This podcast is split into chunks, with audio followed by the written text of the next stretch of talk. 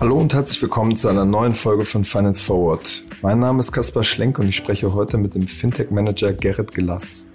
Gerrit hat für die Smartphone-Bank N26 den Brasilien-Launch vorbereitet und ist vor einiger Zeit dann zu einem brasilianischen Fintech gewechselt. In dem Land tut sich zurzeit viel in der neuen Finanzwelt. Der N26-Konkurrent Nubank wird nach einer Finanzierungsrunde mit 25 Milliarden Dollar bewertet und läuft seinen globalen Wettbewerbern gerade davon.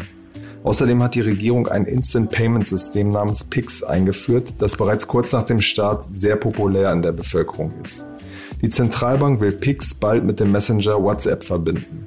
Wie dieses neue Bezahlsystem funktioniert und ob die europäischen Neobanken wie N26 und Revolut überhaupt noch eine Chance gegen Nubank haben, darüber haben wir im Podcast gesprochen. Hallo Gerrit, hallo nach Sao Paulo. Hi Kaspar, schön dich wiederzusehen. Grüße aus Sao Paulo. Bevor wir jetzt mit, mit dem Fintech-Gespräch loslegen, wird mich erstmal mal interessieren, wie erlebst du die, die Lage in Brasilien zurzeit? Das sind ja irgendwie schreckliche Bilder, die man, die man da in der Tagesschau und in heute Nachrichten äh, zu sehen bekommt.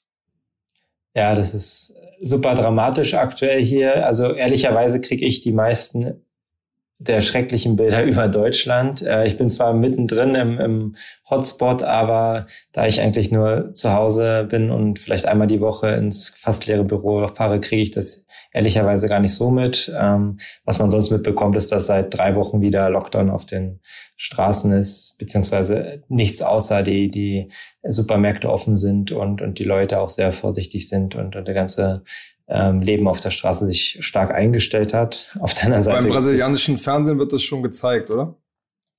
Ja, aber ich habe gar nicht mal ein Fernseher zu Hause, deshalb kriege ich das leider gar nicht so mit. Äh, ist vielleicht noch der eine oder andere Artikel, sehe natürlich die Zahlen, äh, die die jeden Tag wieder einen Höchstrekord der Infektionen, der Todesfälle und die äh, Krankenhäuser und insbesondere die Intensivstationen sind, sind überlastet, super schrecklich. Und ich glaube inzwischen, oder das heißt inzwischen, das war vorher auch schon so, aber die Leute haben natürlich auch viel Angst und wollen sich jetzt nicht anstecken und äh, respektieren die, die Einschränkungen in der Regel schon. Auf der anderen Seite vielleicht noch ein bisschen stärker als in Deutschland gibt es auch andere Leute, die das Gegensätzliche machen und dann, äh, wenn hier nichts offen ist, dann äh, quasi in ein anderes Bundesland fahren und dort die offenen Restaurants und den Strand genießen. Gibt es halt solche und solche und in solchen Ländern ist es natürlich noch mal ein bisschen schwerer zu kontrollieren, aber ja, letztendlich äh, schreckliche Situation hier und muss hoffen, dass es schnell weitergeht. Ähm, glücklicherweise sind die im Impfen äh, schneller als in Deutschland. okay. Wie wirkt sich das auf euren Arbeitsalltag aus? Ja, ach, im Großen und Ganzen gar nicht so grob, weil wir ein Office in Miami und in Sao Paulo haben und dadurch eh gewohnt sind, auch virtuell viel zusammenzuarbeiten. Natürlich ist jetzt keiner groß im Büro, so dass wir alle aus dem Homeoffice arbeiten und es ist klar noch wieder eine Veränderung ist gegenüber jetzt der ersten Welle. Ähm, aber im Großen und Ganzen macht es keinen großen Unterschied, außer dass halt die, die Kaffeetalks in der, in der Küche fehlen und äh, mal so mal schnell sprechen kann auf dem Flur. Ansonsten hat sich, glaube ich, schon jeder dran gewöhnt und insbesondere wir in der Startup-Welt sollten ja da am, am agilsten sein. Nur die Kollegen in Miami äh, sitzen schon wieder im Büro und im Strand und machen Party, oder?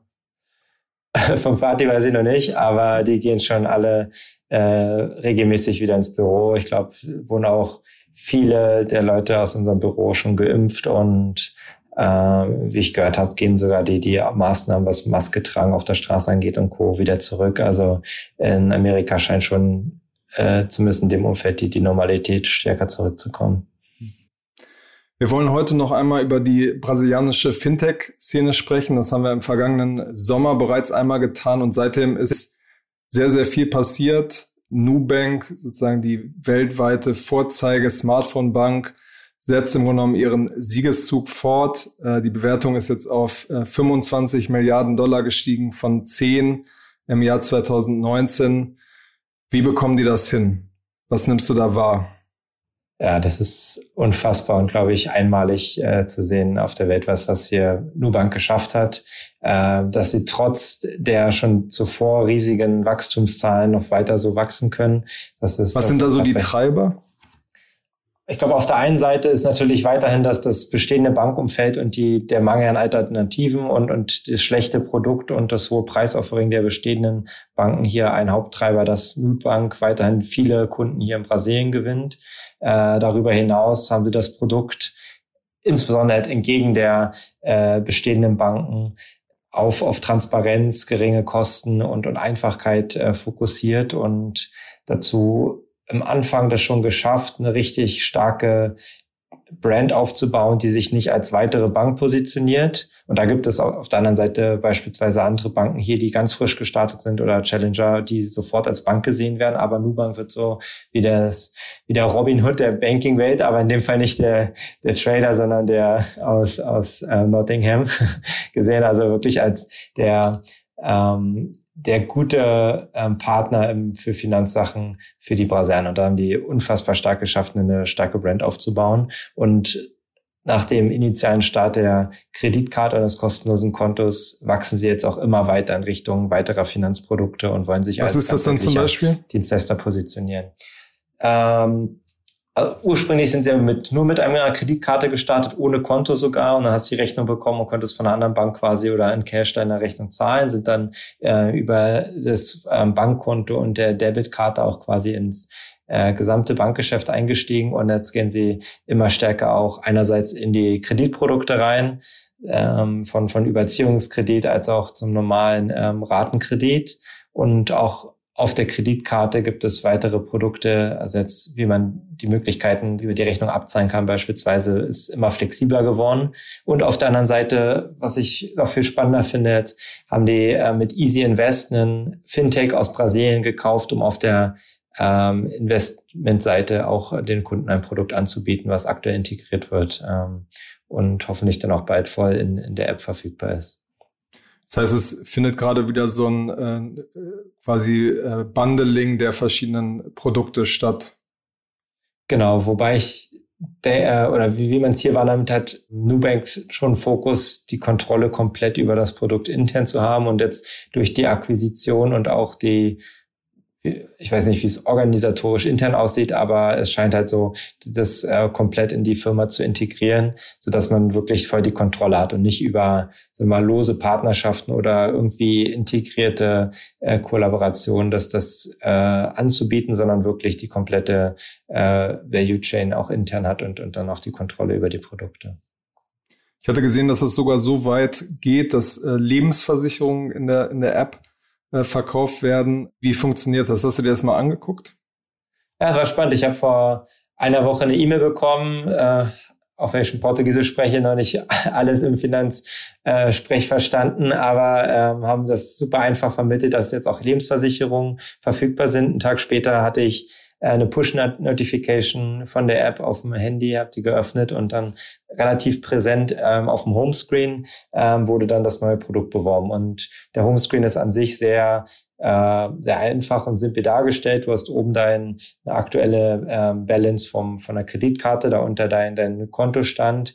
Und wenn du weiter scrollst, ähm, kämst du eigentlich zu, zu, den Settings oder den Transaktionen. Aber in dem Fall haben sie noch einen Blog eingebaut, wo sie das neue Produkt beworben haben und ähnlich wie man das auch von beispielsweise N26 kennt, wenn man da ein weiteres Produkt eröffnet, gab es eine kleine Infopage mit äh, schönen Bildchen und einfach beschrieben, worum es geht. Auf der nächsten Seite ähm, konntest du dann mit einer Art Konfigurator quasi das abzusichernde Volumen bestimmen. Wurde dir quasi unten gezeigt, was das in monatlicher Rate bedeutet. Konntest noch auswählen, ob da noch eine äh, Sterbeversicherung beziehungsweise noch ähm, Kinder oder äh, Familienangehörige mitversichert werden sollten und quasi innerhalb von wenigen Schritten hätte man es abschließen können. Ich habe mich mal ein bisschen durchgeklickt, aber zum letzten Schritt dann doch nicht abgeschlossen. Äh, war aber spannend zu sehen, dass sie da auch ähm, sich stark erweitern in, in den Produkten. Sind jetzt ja auch Geschäftszahlen rausgekommen, hat man gesehen, die machen zwar noch einen Verlust, aber der ist mit, glaube ich, umgerechnet 34 Millionen Euro nicht sonderlich hoch. Demgegenüber stehen äh, 760 Millionen Euro Umsatz. Warum ist es für, für Nubank eigentlich einfacher, Geld zu verdienen als für die, die europäischen Pendants? Also natürlich verschiedenste Faktoren. Wenn wir jetzt auf die, die Umsatzseite gucken, äh, mit einem Konto- und Kartenmodell ist es noch einfacher äh, oder lukrativer, hier Geld zu verdienen verglichen zu Europa. Das heißt, die Interchange ist weitaus höher. bis zu also sechs. Die Gebühren, die man bezahlt, wenn man jeweils die Karte benutzt. Genau, wenn der Kunde mit der Karte zahlt, dann zahlt der Händler über, über Acquirer und Co. dann Gebühren und ein großer Teil davon geht an, an die Bank, an den Issuer. Und diese Gebühren sind in Deutschland, wenn ich mich recht erinnere, um die 0,3 Prozent und, und gecapped. Das heißt, es reguliert. Hier in Brasilien sind die über 1,5 Prozent und, und bei bestimmten Kartenprogrammen geht das noch bis in die 2 Prozent. Also da schon mal ein viel größerer äh, Chance auf, auf äh, Ertrag. Und ich glaube, auf der anderen Seite kommt Nubank jetzt mit den riesigen Kundenzahlen auch zu einer viel größeren äh, Economies of Scale, dass sie quasi jetzt den Overhead, den sie im Headquarter haben, mit, mit Angestellten und Co., jetzt nicht mehr groß wachsen müssen und, und dadurch dann quasi auf der bestehenden Infrastruktur die Kunden skalieren und immer geringere Kosten pro weiteren Kunden haben, während die Kunden ähm, weiteren Umsatz bringen und dann noch mit weiteren Produkten und über das Kreditgeschäft boostet das einfach immer mehr. Und die haben quasi jetzt den, den Punkt überschritten, dass ähm, aus dem frühen Wachstum jetzt das in eine Ertragswelle dann mittelfristig umzuwandeln. Nubank ist ja gerade in der Corona-Krise auch dadurch stark gewachsen, dass quasi Leute über ein Konto brauchten, um diese Hilfen ausgezahlt zu bekommen. Und dadurch haben sich, ist das Wachstum nochmal stark angestiegen. Gerade in diesen starken Phasen gab es auch bei den europäischen Playern oft immer kleine Probleme mit dem Kundenservice, mit, mit Geldwäsche-Geschichten. Gab es ähnliche, kleinere, größere Skandale jetzt in, in dem vergangenen halben Jahr, die sozusagen diese Wachstumsschmerzen zum Ausdruck gebracht haben? Ähm, davon habe ich jetzt nichts im Großen mitbekommen. Also richtig durch die ähm, Corona-Hilfen. Es gibt ja immer noch über 60 Millionen Brasilianer, die noch kein Konto haben, die sogenannten Unbanked. Und äh, viele von denen hatten Anspruch auf äh, Corona-Hilfen vom, vom Land, aber um diese zu halten, benötigten sie ein Bankkonto. Und Nubank ist da der präsenteste äh, Anbieter, der auch kostenlos ein Konto zur Verfügung stellt, sodass sie da, ich glaube, im letzten Jahr mit über 15 Millionen Kunden nochmal gewachsen sind. Ähm, was, was Skandale angeht, so präsent habe ich es nicht mitbekommen. Ich denke mal, es gibt intern immer aus der Operations-Seite, bis die Karte ankommt und ähnliches schon manchmal Probleme und Customer Service muss natürlich auch immer verfügbar sein, aber für die Basic-Produkte haben die, glaube ich, schon relativ viel automatisiert und, und optimiert, ähm, so dass sie da in der Lage sind, die, die hohe Nachfrage auch zu bedienen. Und aus Risiko-Geldwäsche-Gründen Klar, gibt es wahrscheinlich immer Fälle, ist jetzt keiner groß präsent geworden. Ähm, und ich denke, die sind relativ stark jetzt auch professionalisiert im Thema ähm, Scoring, sodass sie stark quasi anhand des Kundenprofils entscheiden können, wie groß das Kreditlimit ist. Weil am Anfang gibt es schon einen Unterschied, dass, dass manche Kunden äh, oder viele Brasilianer denken nicht am Morgen und sehen nur das verfügbare Limit, geben das aus und wissen noch nicht, ob sie oder wie sie die, die Rechnung zurückzahlen. Und da war es oft für Nubank schwer, ein angemessenes Limit zu finden. Aber da sie jetzt auch das, das Konto und die Debitkarte anbieten, was, was vorher, wie gesagt, nicht der Fall war, ähm, können die da, glaube ich, auch, auch im nicht so finanziell starken Segment äh, Kunden gewinnen und, und äh, die Risiken gering halten. Das heißt, sie haben dein Limit jetzt auch ein bisschen erhöht. Du hattest ja beim letzten Mal erzählt, dass du, glaube ich, zuerst so ein äh, Kreditrisiko von umgerechnet 100, 100 Euro oder so bekommen hast. ja, es wächst, wächst stetig, äh, bei weitem noch nicht so, wie ich es gern hätte. Jetzt bin ich, glaube ich, bei, bei 500 Euro, aber äh, das zeigt ja, ich kann auch regelmäßig eine Limiterhöhung anfragen, die dann äh, manchmal abgelehnt wird, weil dann gesagt wird, wir müssen noch weiter Daten sammeln, aber so im äh, Zwei-Monats-Rhythmus geht das immer weiter und basierend auf dem Einkommen passen die das immer weiter an. Also ich bin weiter am, am positiven Kreditpunkte sammeln. Sehr gut. Ähm, du hast ja vor, vor einiger Zeit, äh, warst ja noch bei N26, hast da den, den Launch in Brasilien vorbereitet. Mittlerweile ist es so, dass N26 die Kredit, äh, die, die Lizenz erhalten hat, um quasi ihr Produkt anzubieten. Aber sonst tut sich ja auch viel äh, von den Konkurrenten, die Brasilien als weiteren Wachstumsmarkt einfach identifiziert haben. Wie hat sich die, die Landschaft in den letzten Monaten nochmal verändert? Ja, genau. Also ich musste oder ich, ich habe mich entschieden, N26 zu verlassen, um länger hier in Brasilien zu bleiben und und ähm, was von dem Zeitpunkt mit N26 nicht möglich war, ähm, bin ich gewechselt und jetzt in den letzten anderthalb Jahren ist schon super viel passiert hier im Markt. Auf der einen Seite kommen, glaube ich, auch weitere europäische Wettbewerber äh, hier in den Markt. Ich hätte gehört oder auch auf Stellenausschreibung gesehen, dass auch Revolut erwägt, äh, jetzt hier Gas zu geben und auf den Markt zu kommen.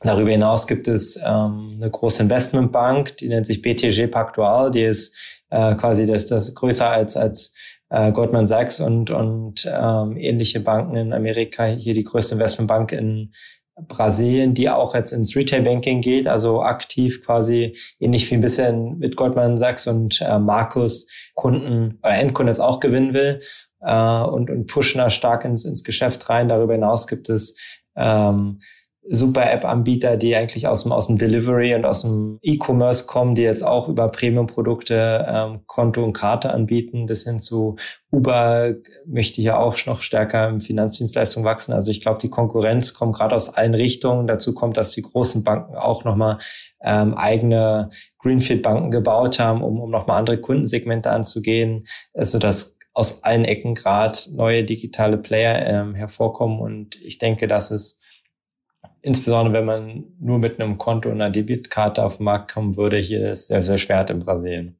Weil die Banken auch nicht so schlecht sind. Und wie gesagt, die Konkurrenz mit Nubank und weiteren ist auch schon super groß. Da hat man im Zweifel nicht nur auf, auf die ähm, Leute aus Europa gewartet. Glaubst du denn aus der Außenperspektive, ähm, dass diese, dass diese europäischen Player überhaupt noch eine Chance haben? Ja, die Frage ist ja, ich glaube nicht, dass sie jetzt mit Nubank in Brasilien mithalten können, aber ich glaube auch nicht, dass Nubank äh, in, in Deutschland beispielsweise größer werden würde als äh, N26. Ja, wenn man das aus einer globalen Sicht sieht und man expandieren will, sind, glaube ich, äh, ein, zwei Millionen Kunden in den nächsten Jahren für, für äh, N26 beispielsweise wäre ein Riesenerfolg. Wenn man dann weiter in Amerika wächst, in Europa wächst, dann ist es halt ein Baustein vom, vom Gesamtbild und das wäre aus einer N26-Sicht schon ein Riesenerfolg. Und anderer Player hier, der vor wenigen Jahren am Markt ging, C6, haben nach einem Jahr zwei Millionen Kunden gewonnen. Klar, nochmal mit anderem Marketingbudget, aber man auch sieht, äh, ich glaube, Vivid hat sich in Deutschland gefeiert für 100.000 Kunden oder ähnliches. Äh, hier ist man in einem Jahr bei, bei zwei Millionen Kunden. Ähm, da ist der Markt schon noch äh, größer und, und da bieten sich schon Chancen. Also ich glaube schon, dass das vielleicht im globalen Wettbewerb jetzt äh, auch unfair wäre zu vergleichen, aber die Chancen sind auf jeden Fall da, hier auch ein äh, gut Fuß zu fassen in dem Markt und, und quasi zum Gesamt, zur Gesamtfirma einen guten Beitrag zu leisten. Hm. Es gibt noch ein weiteres Fintech-Thema, was sehr spannend ist, was gerade in Brasilien passiert, worüber es sich, glaube ich, lohnt, auch aus deutscher Perspektive mal zu gucken, ähm, wie, wie funktioniert das eigentlich? Und zwar hat die Regierung im vergangenen Herbst äh, ein Instant Payment System gestartet, das heißt PIX muss, glaube ich, kurz zum, Hin zum Background erklären. Ähm, das heißt quasi Instant Payment, dass wenn man das Geld irgendwo hinüberweist, wenn ich dir jetzt Geld überweise, dass es dann sofort quasi auf dem Konto drauf ist und nicht erst nach äh, zwei Werktagen. Wie, wie genau ist das angelaufen? Wie funktioniert das? Ja, also auch vielleicht da noch vorab zu sagen, das brasilianische Zahlungssystem war sogar vor diesem Instant Payment weit fortgeschrittener als das deutsche, hat auch historische Gründe aufgrund der hohen Inflation und ähnlichem. Aber auch vorher konnte man innerhalb der Bank Arbeitsstunden quasi in Echtzeit Geld überweisen mit den bestehenden Transferen. Also das ist schon, was in Deutschland zwei Tage teilweise dauert, das von, äh, von Comdirect zu einer DKB zu bekommen, das äh, ist hier in Sekunden getan. Aber ja, äh, das, das Instant Payment wurde von der Zentralbank äh, eingeführt, ähm, auch jede Bank ab einer bestimmten Größe muss sich muss diese Zahlung anbieten und, und die Integration haben und den Kunden anbieten. Und es funktioniert einfacher als auch beispielsweise in Europa. Jetzt haben wir auch in, in Europa die Echtzeitüberweisung, wo du trotzdem noch ähm, IBAN und Co. angeben musst und, und dann funktioniert es nur schneller. Hier ist es auch aus einer Kundensicht viel vereinfacht worden, sodass jeder Kunde für jede Bank einen sogenannten äh, PIX-Schlüssel hinterlegen muss. Und das ist quasi ein eindeutiger Identifier wie die ähm, Versicherungs- oder die Sozialversicherungsnummer, die Telefonnummer oder die E-Mail-Adresse. Und die ist dann quasi zentral auch bei der Zentralbank gespeichert. Und wenn ich äh, dir jetzt, Kaspar, von, äh, von meinem Santander-Account zu, zu deinem Nubank-Account was schicken will, muss ich nur dein deinen Schlüssel wissen. Also du sagst, wenn es die E-Mail-Adresse ist, die E-Mail-Adresse, der findet automatisch das Bankkonto dahinter, dass es Nubank ist mit der Kontonummer und den Sachen. Dann gebe ich mein, äh, den Betrag ein und dann hast du es 24-7, also rund um die Uhr bis in am Wochenende das Geld äh, immer erhalten. darüber hinaus, neben den, den Schlüsseln, jetzt in Form von, von äh, Nummern und Buchstaben, haben die auch ein QR-Code-System eingeführt. Also ich kann als Privatperson über mein, jede meiner Banking-Apps ähm, einen QR-Code issuen oder erstellen, wo Freunde einfach den abfotografieren bzw. den scannen kann und dann automatisch sogar den, äh, den Schritt überspringt, das manuell eingeben zu müssen.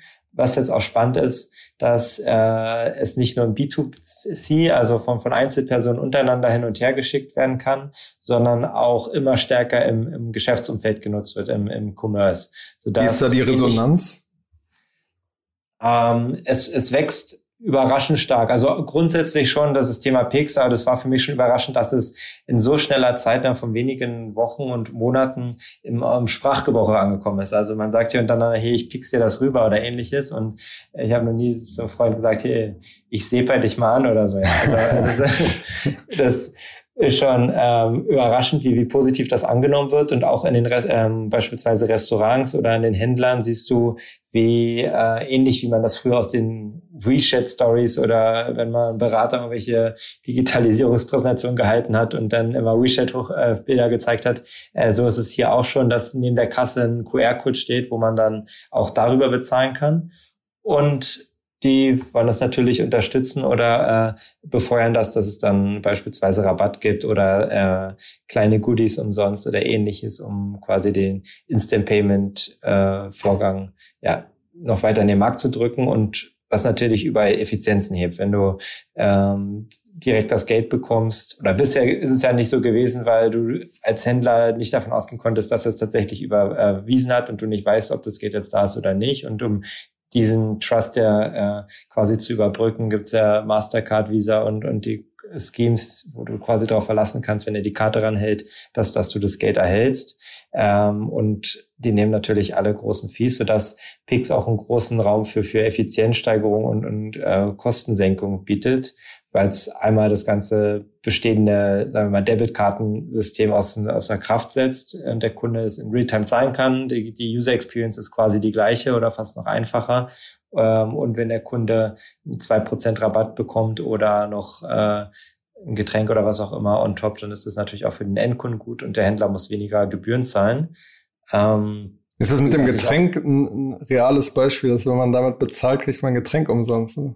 Ja, zum Beispiel. Oder im Supermarkt, weiß ich nicht, was da liegen dann so Kleinigkeiten, ein paar Goodies oder eine Beute oder irgendwas. Äh, okay. Gibt es dann schon Möglichkeiten, dass das quasi der Kunde Interesse hat, ähm, die Zahlung zu nutzen. Sodass, glaube ich, dass im Debit-Bereich ein starker Angriff auf die ganze Kartenindustrie wird und, und sowohl Banken als auch alle involvierten Player im, im äh, lokalen Kartengeschäft dann da ähm, Probleme haben werden, wo ich auf der anderen Seite aber nicht komplett das, das Kartengeschäft äh, ja, unter Angriff sehe, ist da das Kreditkartengeschäft hier noch super stark ist. Und, und wie gesagt, viele Leute äh, können sich manchmal gar nicht leisten, haben das Geld gar nicht auf dem Konto, was sie zahlen wollen, nutzen dann die Kreditkarte oder wollen es dann erst später zahlen und, und das kannst du mit Pix natürlich nicht machen, sodass, äh, glaube ich, das Kreditkartengeschäft dadurch nicht groß leiden wird und keinen großen Einfluss hat, aber es wird schon ein großes Problem für, für das äh, Debitkartengeschäft hier in Brasilien. War es denn früher schon üblich, dass man über diese QR-Codes quasi irgendwie was, was einscannt? Weil ähm, in, in Deutschland und Europa ist es ja einfach nicht so verbreitet generell. Es gab ja oder es gibt ja auch einzelne Payment Provider, die die solchen Service machen, aber das sind dann quasi nochmal unabhängige äh, Payment äh, äh, Schemes, die dann probiert haben, solch eine parallele Infrastruktur aufzubauen. Ich habe es persönlich nie genutzt. Ich weiß gar nicht, wo der Fokus war. Wahrscheinlich konntest du auch natürlich einerseits Kostensparender als, als Händler und der Kunde konnte Punkte sammeln, ähnliches, aber ähm, das hat sich aus meiner Sicht nicht so durchgesetzt, aber das kann auch andere Zielgruppe der Kunden gehabt haben. Es gab das hier, aber weil jetzt auch von der Zentralbank das alles stark gepusht wird, ähm, sehe ich da auch nicht zu große Zukunft für, für diese Anbieter. Und ja, grundsätzlich glaube ich super spannend hier zu sehen in Brasilien, wie stark die Zentralbank die Innovation fördert, den, den Wettbewerb ähm, äh, enablen möchte und ähm, am Ende wirklich den, den Kundenvorteil im, äh, im Vordergrund sieht, um, um da Effizienzen zu heben. Das ist echt mega positiv. Auch schon als wir damals mit N26 die Lizenz beantragt haben, ähm, war das äh, ganz anderes Level mit den äh, Zentralbankern zu reden, als, als man das vielleicht aus mit deutschen Aufsehern kennt. Ich hatte auch gelesen, dass äh, die, die brasilianische Zentralbank oder die Politik ähm, mit WhatsApp quasi spricht, also mit Facebook, um quasi eine Kooperation, was so Zahlungs, ähm, Zahlungsmittel und PIX angeht, dass man da gerade auslotet, inwiefern man da kooperieren kann.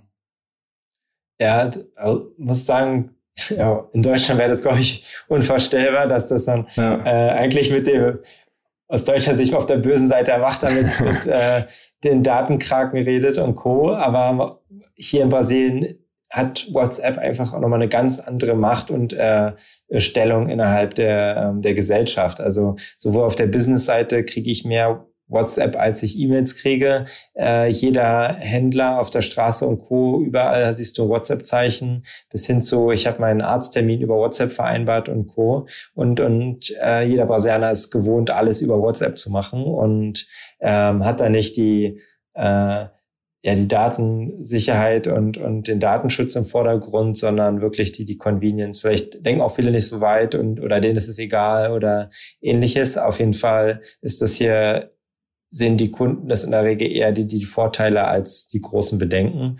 Und WhatsApp hat also eine starke Stellung. Wenn die es am Ende für den Endkunden vereinfachen, wenn die sich regulatorisch an den Rahmen halten und da einen Vorteil für die Kunden bieten, dann ist auch die Zentralbank sehr supportive. Und anstatt dann äh, das komplett zu verbieten, setzt man sich halt schnell an den Tisch und, und diskutiert gemeinsam, wie man das aus äh, allen Sichten am, am besten lösen kann. Und das zeigt auch nochmal, wie, wie proaktiv die Zentralbank da eingeht. Und anstatt es einfach nur verbieten oder ähnliches, äh, gucken die, wie eine Lösung ist. Weil am Ende, wenn alle Kunden das wollen, dann, dann ist es, macht es auch Sinn, das, das ordentlich zu regulieren, aber dann auch zu ermöglichen. Aber das ist jetzt im Moment noch nicht, noch nicht live. Nein. Also ich, es gab ja, glaube ich, vor, vor einem halben Jahr den Anschluss, da wurde es sogar kurz live gestellt. Da war ich zu der Zeit gerade in Deutschland, äh, deshalb konnte ich es nicht sehen. Aber ähm, dann weil es da Probleme gab, tatsächlich regulatorisch das okay. wieder on hold gelegt. Aber wie jetzt der aktuellste Status ist, weiß ich nicht. Ich sehe nur, dass es noch nicht funktioniert. Wie würde das dann funktionieren? Also, dass man einfach unabhängig von der, von seiner Bank dann quasi Zahlungen über WhatsApp hin und her schicken kann?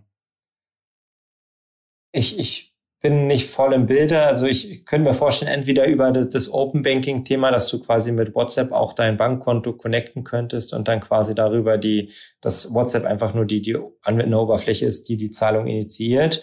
Oder dass es einen Zwischenweg gibt über die ähm, neue Pix-Lösung, dass du quasi deine Schlüssel, die sind ja eh bei der Zentralbank hinterlegt und dann über ähm, die ähm, Pix-Schnittstellen dann Geld äh, überweisen kannst. Aber am Ende wird es ein Payment Initiation Service sein, ähnlich wie man es auch vom PSD2 kennt, wo Zahlungen ausgelöst werden. Und im mittel, mittelfristigen Schritt kann es natürlich gut sein, dass sie auch ein eigenes Konto anbieten äh, und, und dann keine andere Bank mehr brauchen. Aber wie ich das verstehe, ist quasi im ersten Schritt als, als Zahlungsauslösedienst. Mhm. Du bist ja, als du N26 verlassen hast, erstmal zu, zu Nomad gegangen und bist jetzt nach einiger Zeit ähm, zur nächsten Station gewechselt. Wie kam es dazu und was, was machst du jetzt aktuell?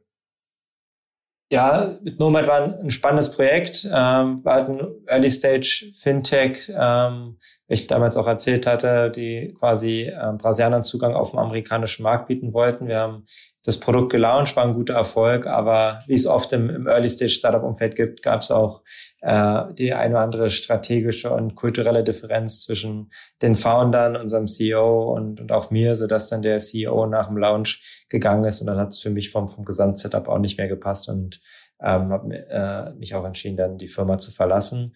Äh, ein bisschen schade, weil es schnell ging. Auf der anderen Seite, so ist das Startup-Business und, und fein und bietet mhm. immer neue Opportunities und äh, auch das Wissen, was ich dort aufbauen konnte, ähm, hat mir jetzt geholfen für, für die neue Rolle. Ich bin jetzt äh, Anfang März ähm, zu Avenue gekommen. Avenue ist ein, auch ein brasilianisches Fintech mit Sitz hier in Sao Paulo, aber auch 20 Leuten in Miami. Und wir sind ein internationaler ähm, Securities Broker. Also ähnlich wie man es von Trade Republic und Robinhood kennt, können unsere Kunden ähm, Aktien, ETFs und Co. handeln dass das Besondere an unserem Produkt ist, dass wir den Zugang äh, für den internationalen Markt für die Brasilianer ermöglichen. Das ist bislang wissen, nicht möglich, ne?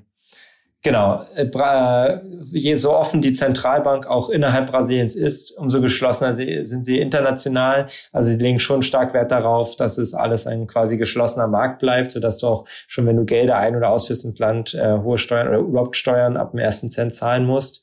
Und auch so darfst du als Brasilianer kein US-Dollar-Konto oder andere Währungen außer den brasilianischen Real halten, sodass auch bisher Brasilianern nicht die Möglichkeit gewährt wird, einerseits andere Währung zu halten und erst recht auch nicht an anderen äh, Finanzmärkten zu investieren. Also bisher ist es nicht möglich, eine Apple oder eine Netflix oder äh, eine Lufthansa-Aktie in Brasilien so einfach zu kaufen. Es gibt Private Banks, die es dann quasi auf dem manuellen Weg ermöglichen und dann Offshore-Konten aufsetzen, aber für den äh, normalen User ist das bisher nicht möglich sodass wir eine eigene Broker-Lizenz haben. Wir, wir bieten äh, sind jetzt gerade dabei, den, den, auch die Custody Bank zu wechseln, gehen von DriveWords zu Apex, einem der bekanntesten, größten ähm, Anbieter in dem Umfeld, sodass unsere Kunden einfach ähm, Konten, Investmentkonten eröffnen können in Amerika und dann traden können.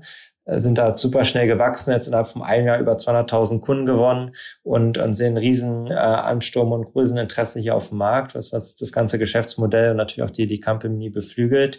Und neben dem Single Business Line äh, Brokerage Geschäft wollen wir jetzt auch uns zu einer ganzheitlichen Finanzlösung äh, oder Finanzinstitut entwickeln. Und das ist jetzt meine Rolle. Ich bin als erster Mitarbeiter quasi hier, um das, äh, die Banking Unit aufzubauen und zu leiten. Und unsere Idee ist dann neben dem Investmentgeschäft auch weitere Produkte anzubieten. Das heißt im ersten Schritt ein voll reguliertes US-Dollar-Konto in Amerika plus eine Mastercard, dass auch die Kunden ähm, im Ausland viel günstiger bezahlen können. Vielleicht hier nochmal kurz zur Info. Brasilianer, die ihre brasilianische Kreditkarte jetzt für, für einen Urlaub in Amerika oder in Europa nutzen, zahlen äh, schon sieben Prozent nur oder sechseinhalb Prozent Steuern an den brasilianischen Staat, äh, dass sie quasi außerhalb ähm, des Landes zahlen. Dann kommen noch mal äh, über drei Prozent äh, Spread auf den auf den Wechselkurs rauf der Bank und in der Regel noch andere Gebühren. Also äh, man muss als Brasilianer mit rechnen über zehn Prozent nur an Steuern und Gebühren auf die Kreditkartenumsätze zu zahlen, wenn er im Ausland konsumiert. Und das ist natürlich unfassbar hoch und mit unserem Produkt äh, kann auch Brasilianer quasi im Ausland kostenoptimiert einkaufen.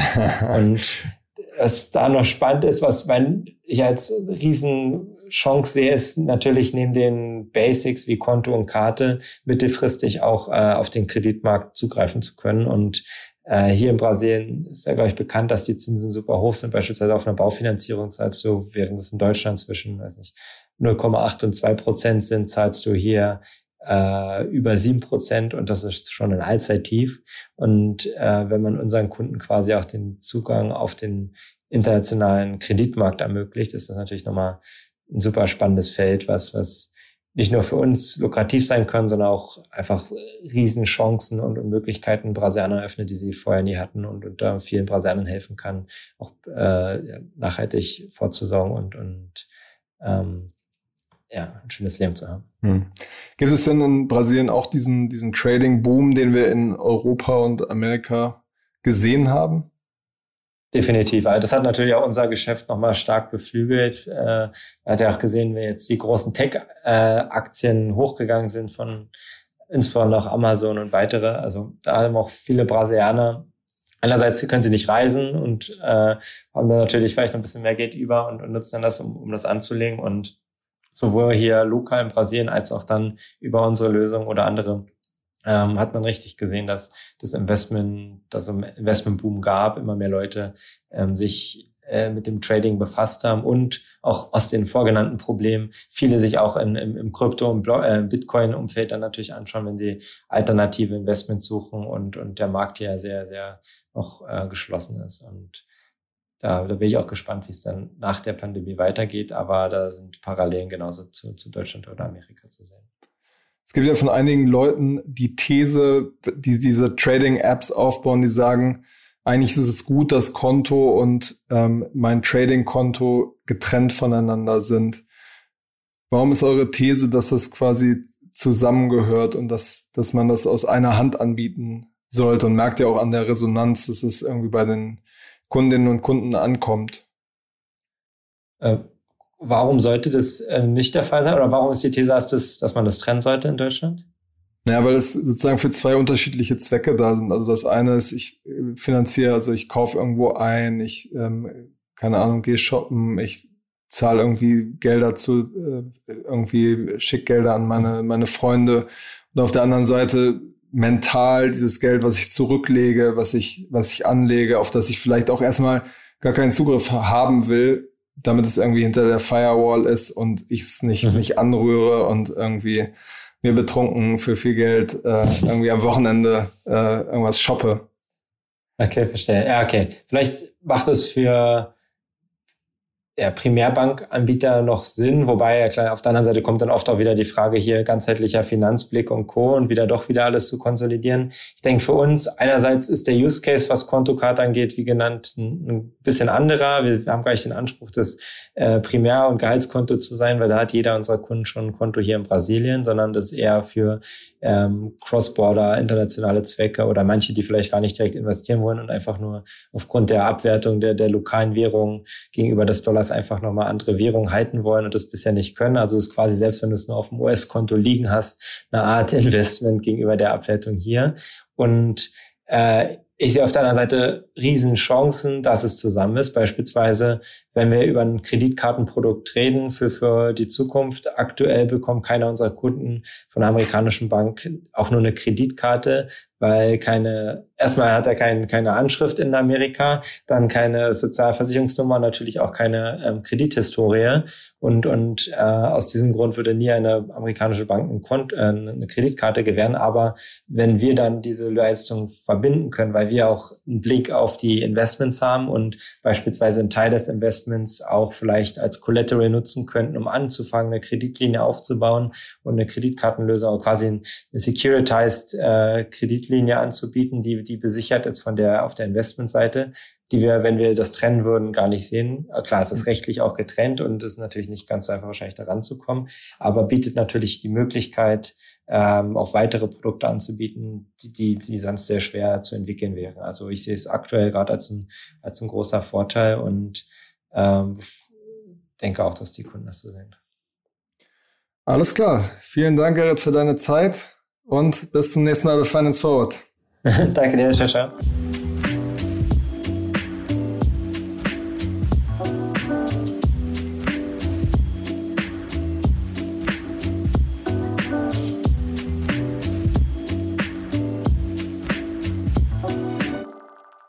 Dieser Podcast wird produziert von Podstars